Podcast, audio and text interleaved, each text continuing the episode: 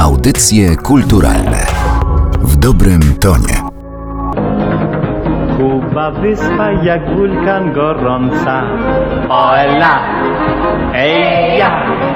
Palm wachlarze rozkłada do słońca, słońce do niej uśmiecha się. Wiatr melodię wygrywa na wnączach, hen na morze rybakom śle. Oceanu glatka toń ptaków, śpiew kwiatów woń, to ojczyzna jest ma Kuba. Noc srebrzyście gwiazdami zakwita, z wiatrem łódź moja w dal gnie. O świtaniu mnie w porcie przywitasz, tą piosenką powitasz znów mnie.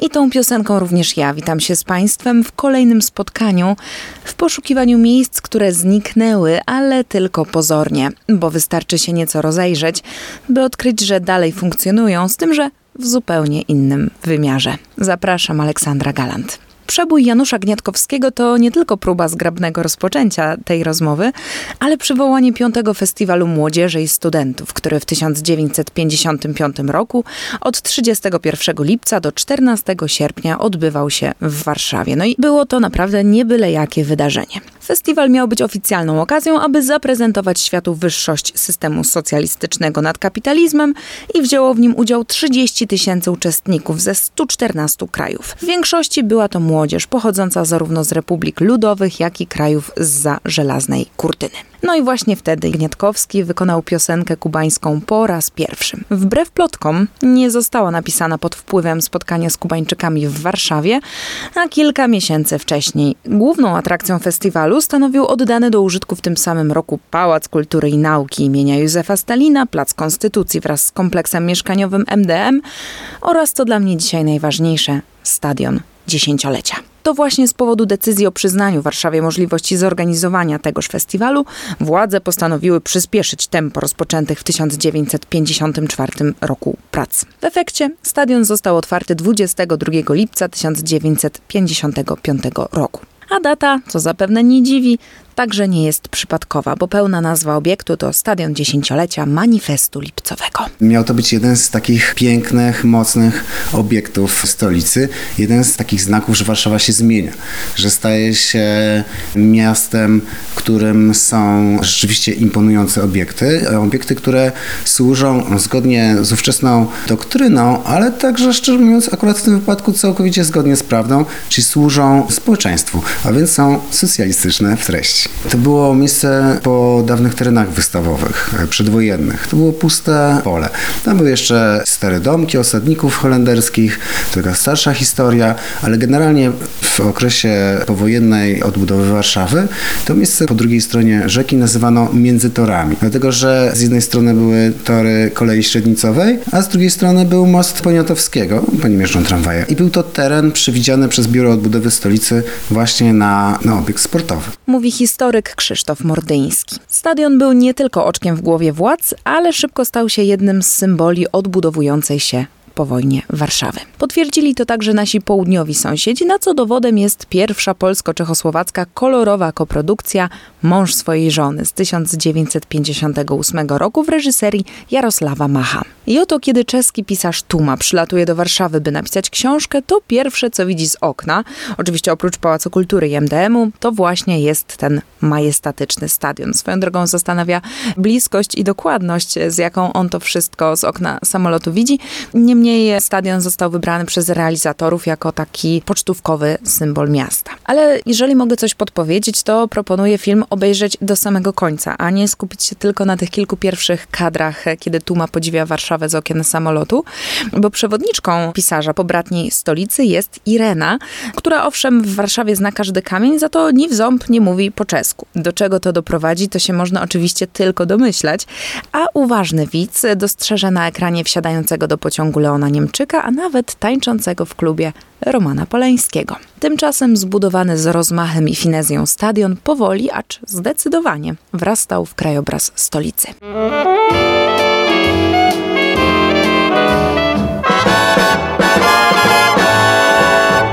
Dzielnica nie najpierw piękniejsza, leci tutaj słychać miasta rytm. Stąd patrzymy na wiślany pejzaż, na mosty i stadionu szczyt. Są jeszcze głuche zakątki, jakiś wiekiem pochylony plon, cień ruiny, psuli, liowe pąki i gołębia srebrny lot. Do jutra, do zobaczenia, jeszcze tylko na Wisłę spójrz. Tak słowa napisane przez Kazimierza Winklera zaśpiewała w tysiąc dziewięćset pięćdziesiątym dziewiątym roku Maria Koterbska, autorka przeboju Mój chłopiec piłkę kopie. No i w ten sposób mogłabym płynnie przejść do sportowej historii stadionu, ale jeszcze przez moment się powstrzymam, bo stadion oprócz tego, że przez lata był świadkiem niezwykłych wydarzeń, to był także niezwykłą konstrukcją. On miał formę takiej niecki, otwarte, o ile stadiony zazwyczaj mają wysokie trybuny, to są dosyć duże budowle, ta hala jest schowana w środku, to tutaj była to rzeczywiście taka budowla, ona była całkowicie otwarta, trochę jak taki płytki krater wulkanu.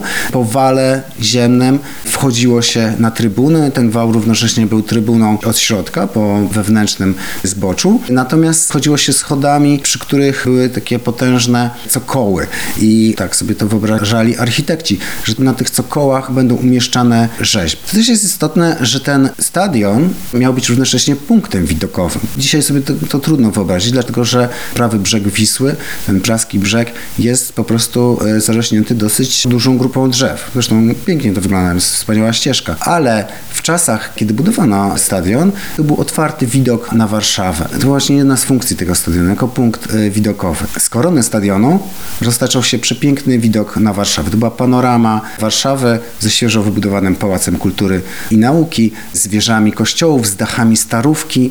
To wszystko można było właśnie zobaczyć, spacerując dookoła stadionu. Co ważne, emocje budziła jednak nie tylko naziemna część tej imponującej konstrukcji, ale także to, co mogło znajdować się pod nią. Kiedy budowano w latach pięćdziesiątych stadion dziesięciolecia, to wtedy używano do budowy gruzów Warszawy. No bo akurat niestety, ale tego było pod dostatkiem. A uważano, że te gruzy będą idealnie się nadawać do budowy tego typu obiektu. W związku z tym, kiedy znowuż w dwa tysiące ósmym roku budowano Stadion Narodowy, no to było takie pytanie stricte konstrukcyjne. Czy wbite pale jako element stabilizujący przyszłą konstrukcję w te gruzy, czy one rzeczywiście będą odpowiednim fundamentem? Wybierano równocześnie fragmenty tych gruzów, no i tam pojawiły się takie rzeczy, które byśmy się spodziewali, czyli właśnie nie tylko cegły, nie tylko jakieś zbrojenia żelbetowe, strzaskane, no ale także na przykład sztućce, jakieś elementy ubrań, tego typu rzeczy, ale były też i gwoździe. Generalnie te metalowe części łatwiej się zachowują. Była to w pewnym sensie taka podróż do przyszłości. Tak więc innej możliwości zwyczajnie nie było, no i obiekt został reprezentacyjnym stadionem stolicy. Odbywały się tam najważniejsze imprezy sportowe w kraju, które rozgrzewały miłośników różnych dyscyplin do czerwoności. To były m.in. międzypaństwowe spotkania piłkarskiej reprezentacji Polski, ale także finały piłkarskiego Pucharu Polski, legendarne już finisze Wyścigu Pokoju, czy lekkoatletyczne memoriały Janusza Kusocińskiego. I właśnie jako arenę dużych wydarzeń lekkoatletycznych stadion dziesięciolecia wykorzystał w swoim filmie Mąż swojej żony nie kto inny jak Stanisław Bareja. Równo dwadzieścia lat przed premierą Misia opowiedział widzom historię małżeństwa dyrygenta Michała i sprinterki Jadwigi. I on i ona odnoszą ogromne sukcesy, jednak to Jadwiga jest międzynarodową gwiazdą, a ich mieszkanie pełne jest nie tylko spragnionych sportowych wrażeń sąsiadów gromadzących się przed telewizorem, ale także samych sportowców. I to też są bardzo ciekawe postaci, bo to m.in. bokser Ciapuła, w którego brawurowo wciela się Wiesław Gołaz, czy trener Jadwigi, w tej roli Mieczysław Czechowicz, którego znamy z rozmaitych ról, ale przede wszystkim każdy chyba kojarzy jego głos. Prowadzi to do zdominowania w domu muzyki przez sport, no a efektem tego jest rozpad małżeństwa. Melancholijny nastrój tego czasu oddaje głos Olgierda Buczka, który śpiewa, podczas gdy Jadwiga samotnie spaceruje opustoszałymi trybunami stadionu dziesięciolecia. Co nas obchodzi, co nas obchodzi, świat, od którego dzielą nas ściany. My w naszym domku, jak w srebrnej łodzi, pożeglujemy przez oceany, nie patrząc w gwiazdy, nie licząc godzin, nie wypatrując brzegu za mgłą. Co nas obchodzi, co nas obchodzi, wszystko co nie jest tobą i mną.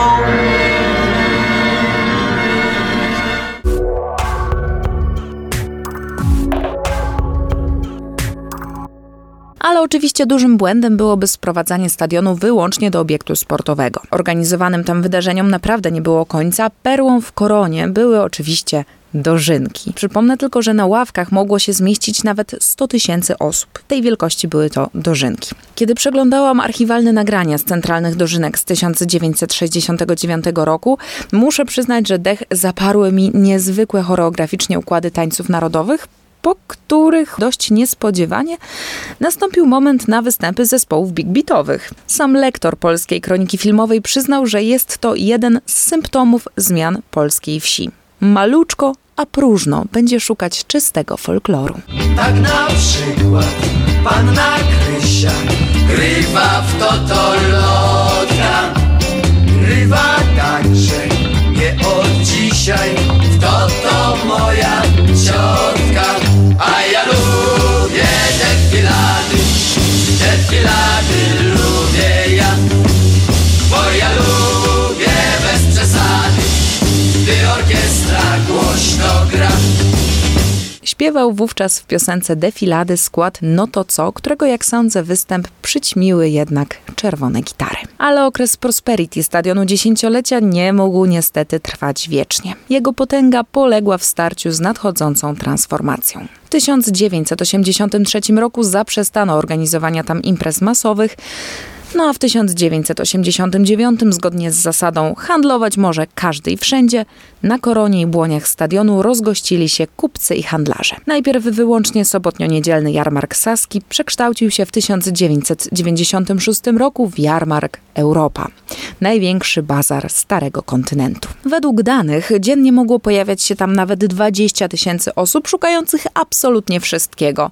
Ubrań, sprzętów domowych, papierosów i alkoholu bez akcyzy czy różnego rodzaju produktów nielegalnych. Przede wszystkim musimy sobie wyobrazić, że wchodzimy do takiego niskiego miasteczka, gęsto zabudowanego szczękami, czyli tymi metalowymi takimi stoiskami, które można było otworzyć i zamknąć jak szczęki. Wtedy też ten film Szczęki był na topie, więc było to świetne porównanie. I ten jarmark zaczynał się właściwie już od ronda Waszyngtona, bo on był na błoniach tego stadionu. Można było tam przede wszystkim kupić ubrania, ale też i różne rzeczy z drugiej ręki, a z policyjnych kronik wiemy, że można było tam także kupić broń, przede wszystkim kradzione rzeczy. Było to miejsce, gdzie ten handel tętnił. Alejkami można było dotrzeć na koronę stadionu i w tym samym centrum całego rozgardiaszu nagle okazywało się wnętrze stadionu, właśnie jak taki, można powiedzieć, widok zaginionej przeszłości. Przynajmniej tak to wydawało się gdzieś w latach dziewięćdziesiątych. Czyli nagle ławki strzaskane w większości i boisko. Boisko, na którym teoretycznie można byłoby zagrać, bo wciąż były bramki, jeśli dobrze pamiętam. No i jakieś właśnie takie resztki dawnej świetności, bo trzeba przyznać, że ten stadion naprawdę dosyć prosta konstrukcja, ale tam i te murki oporowe z barierkami i różne elementy metalowe, to było wszystko bardzo gustownie wykonane. No i, i widok taki pustej wieży, czy tej części z lożą dla dziennikarzy, był taką, szczerze mówiąc, dosyć smutnym widokiem. Popularny stadion łączył kupców, hurtowników i klientów z trzech kontynentów: Europy, Afryki i Azji, no i najczęściej mówiło się o tych ostatnich. Sama słyszałam, jak koledzy z rozrzewnieniem wspominali najlepszą w Warszawie wietnamską zupę pho, którą można było zjeść tam nawet o piątej rano. I na problemy, z którymi można się zmagać w sobotę o piątej rano, pomagała ponoć wspaniale. Wietnamską część historii Jarmarku Europa przypomniał w swoim filmie Moja krew z dwa tysiące dziewiątego roku reżyser Marcin Wrona. Główny bohater to Igor, w którego fenomenalnie wciela się Eryk Lubos. Igor jest bokserem, który w momencie największego rozkwitu kariery dowiaduje się, że nie może dłużej uprawiać sportu. Brak możliwości uprawiania sportu kompletnie odbiera sens jego życiu. On jest przez jakiś czas dosyć bezradny, destrukcyjny, ale w pewnym momencie znajduje nowy cel, nową potrzebę i tą potrzebą jest potrzeba pozostawienia po sobie potomka. Poszukiwania idealnej kandydatki doprowadzają go do Wietnamki Jen Ha, która nielegalnie przybywa w Polsce, zajmując się właśnie handlem na Jarmarku Europa. I choć fabułę można by sprowadzić do melodramatycznej historii o przemianie dość jasnego układu w uczucie, to sprawa wcale nie jest taka prosta, a można by nawet powiedzieć, że jest wielopoziomowa. A na pewno nic nie jest oczywiste i chyba właśnie dlatego uważam ten film za jedną z najlepszych produkcji tamtego czasu. W pięciu smakach kaczka po plasie mija sobie powtóry. Uduszona, latająca ryba ćwiczy w piwie z kopii wzwyż. Słodko-kwaśnych słów rozumiem kilka.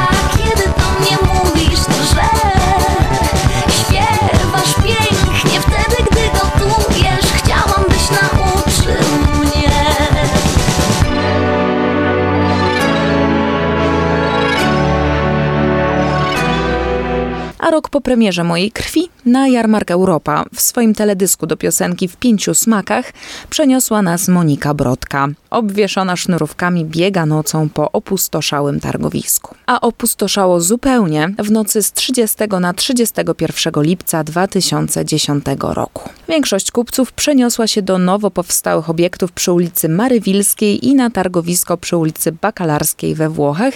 I to ostatnie miejsce jest uważane jako takie centrum handlu związanego z Wietnamem. O zamknięciu stadionu dziesięciolecia ostatecznie przesądziła decyzja UEFA o przyznaniu Polsce i Ukrainie organizacji Mistrzostw Europy w piłce nożnej w dwa tysiące dwunastego roku. To wydarzenie pamiętają chyba wszyscy. Na miejscu stadionu dziesięciolecia miał powstać nowoczesny obiekt sportowy znany dziś jako Stadion Narodowy. Budowa zaczęła się w dwa tysiące ósmego roku, ale ten, kto myśli, że stadion dziesięciolecia zniknął zupełnie, myli się nomen omen. Zupełnie. To była trafna decyzja, żeby zachować część z tego stadionu. Dosyć trudna decyzja, ale dzięki temu, że część stadionu została zachowana, no to po prostu mamy ten kontakt z historią. Czyli konkretnie rzecz biorąc, Stadion Narodowy stoi tak naprawdę na stadionie dziesięciolecia, a od strony Wisły jest wejście pod taką kolumnadą.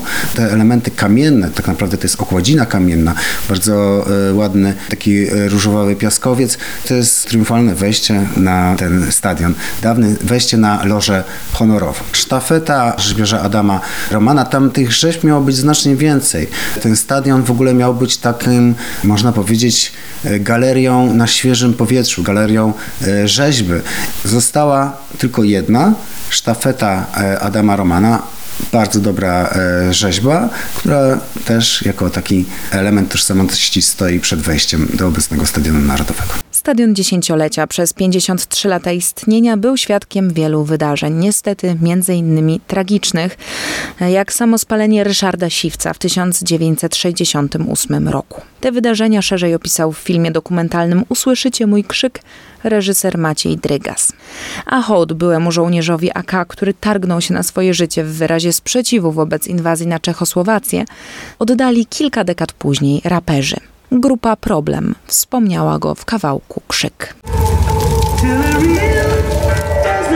To mniejsze zło niż śmierć milionów. Nieważny sposób, patrz na powód. Rozpalić sumienia ma krzyk syna narodu. Sensu czynu szukaj, nie naśladowców. Najcenniejsze jest mi życie. Nie odważyłbym się w twarz zaśmiać Bogu. Ogień trawi skórę, ból pali czuję. Nie panikuję, nie poruszam się, nie krzyczę. Zachowuję spokój. Wrzaski wokół kontrastują z tym, że jestem prawie martwy. Żywych proszę o nieodwracanie oczu. Materiałów, filmów, utworów czy tekstów, dla których tłem był Stadion Dziesięciolecia, zapewne jest o wiele więcej. Na pewno jest o wiele więcej, no bo przez ponad pół wieku bardzo silnie wrósł w krajobraz Warszawy i Polski. I właśnie dlatego, kiedy następnym razem będziecie wybierać się na mecz albo na koncert, myślę, że warto zwrócić uwagę na rzeźbę Sztafeta, która przy jednym z wejść przypomina o świecie, którego już nie ma, ale który przecież nigdy nie zniknie do końca. Audycje kulturalne w dobrym tonie.